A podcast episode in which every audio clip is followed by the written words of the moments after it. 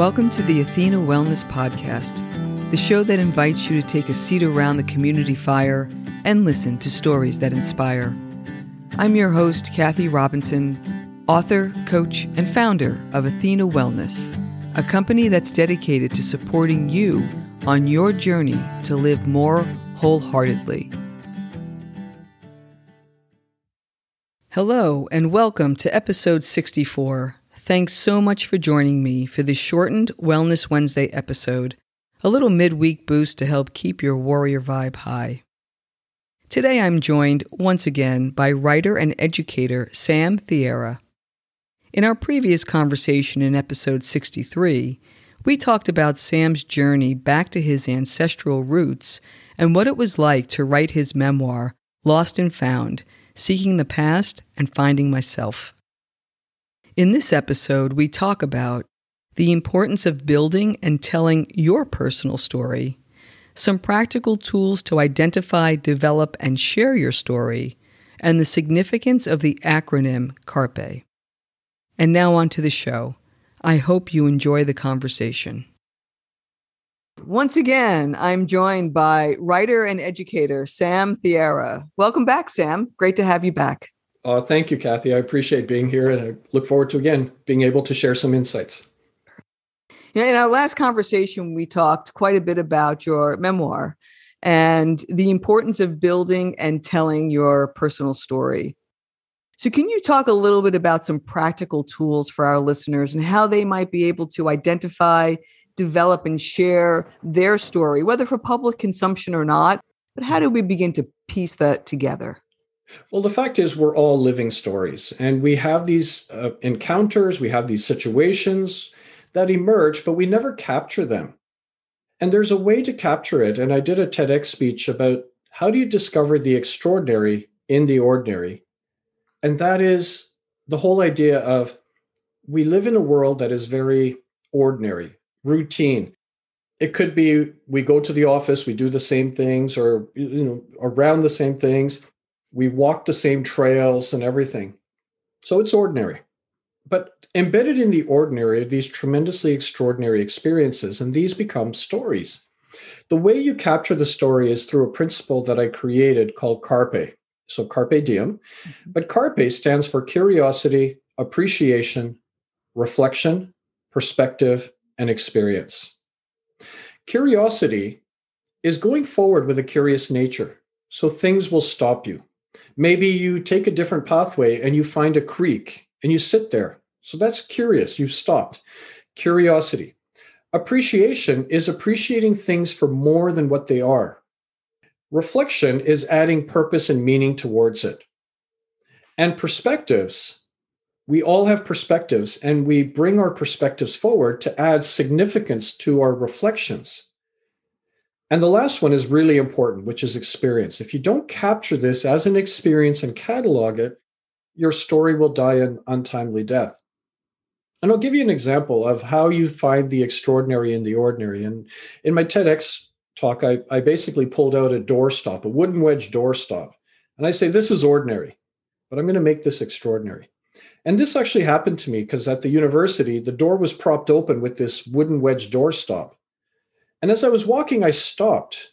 So there's the curiosity piece. I stopped and I looked at it and I was like, okay, there's something here. And I started appreciating, which is the A, for more than what this is. It's more than a doorstop. I stood there and I started reflecting on, okay, what is the significance of this doorstop? Now, the people around who are in their offices are probably wondering why is this guy standing at the doorway holding the door open? is he coming in or is he not coming in? Like, what's preventing him? But I, I was reflecting at that time and perspectives. So I started building in some of the things that are in my mind about this that added significance to the reflection. And what it, the perspective was a doorstop holds a door open for us. Simple, that's ordinary. But the extraordinary piece is what about the people who have held the door for me, who have opened it up and are there? They've become the doorstops in my life. I wouldn't call them doorstops, but they are the doorstops in my life. And I cataloged it and I captured it as an experience. and that's how you know it's now a story that i can share people about number one how you take the ordinary and make it extraordinary that's one but two how we have the capacity to build these stories that you can now share with people. And it could be an interaction that you've had with someone and it could be a situation that's emerged or something that brings back. And i call these memory triggers. In other words i have a lot of these memory triggers. So just seeing something triggers a huge array of a memory for me. It could be a place I visited. It could be meeting somebody, and uh, you know, somebody sends me an email, and that's a memory trigger to say, "Oh yeah, remember we had this conversation and we talked about this and all of that." So it's all about capturing, you know, the curiosity, appreciation, reflection, perspective, and experience. That's a that's a great uh, framework. I love that. It, just a, a, a quick follow up. How does your writing shift when you're in traveler mode on the road and in your everyday life? Or is there a difference? Do you bring the same level of curiosity to your daily life as you would if you were traveling? always i think i've always got this radar on that's curiosity and you know all of those carpe things whether it's just uh, sitting there writing a blog post or whether it's traveling uh, teaching my class and bringing in stories uh, i think it's always activated within me and we all have this capacity but uh, again it's about just exercising that that writing muscle and that uh, muscle about uh, thoughts and ideas. And then it starts maybe to flow. And you know it's a it's a, a, in the first book on storytelling i wrote i give people exercises to say okay so an eraser. Tell me something besides the fact that you know you've got an eraser. And eventually what i came up with is an eraser is very reflective of my life because an eraser allows us to uh, to remove our mistakes mm-hmm. and you know then people are like oh okay okay so then they start grabbing objects and then they start saying okay uh, how about this? And then i'm like, okay, so what? Give me something that is beyond the obvious. And uh, so it's we have fun with that activity as well. That's great. And then the last question, since you've done this uh, with your classes, and I'm sure with your mentees as well, what's a favorite story, either that a student or a mentee really uh, adopted this practice and, and has a robust practice, or there was a story that came out that just surprised you in its depth? Yeah, it, I mean, there's a lot of these stories that uh, emerge. And I think uh, some of it is sometimes really difficult conversations we have. Uh, for example, you know, I've had students tell me they're going through a difficult time. And just being present and sharing this with them, they said, but you know what? I wound up, you know, going for this walk. And Sam, I picked up a leaf and you know what it it's about revival and i looked at this leaf and it just reminded me that while the leaf is shed but i looked up at the trees and i know that you know it's fall and maybe this is how i'm feeling where things are not going as well but i know next season things are going to be progressing i just have to be persistent and, and present in that um, you know so heartwarming stories because you never know the impact these stories that you have that you put, uh, share with people how it's going to impact them.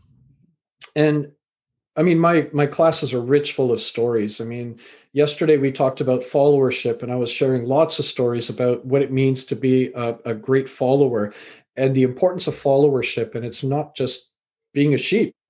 And my students were then sharing stories about uh, about that, and I gave them a little really funny exercise, and I just couldn't even keep up with their replies just on identity and about the that whole story piece. I said your wrestler name and your signature move. The color of your shirt, the first thing to the left of you. So the color of your shirt is your first name.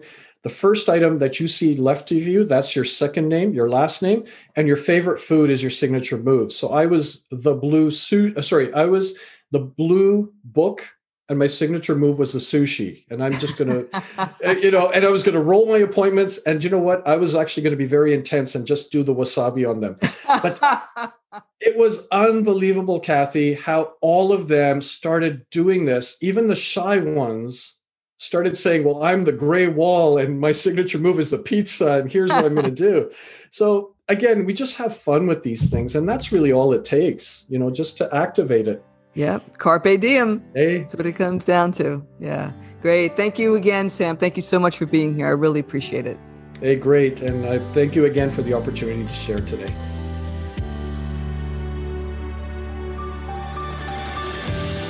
Thank you so much for joining me today. I know there are many ways you can spend your time.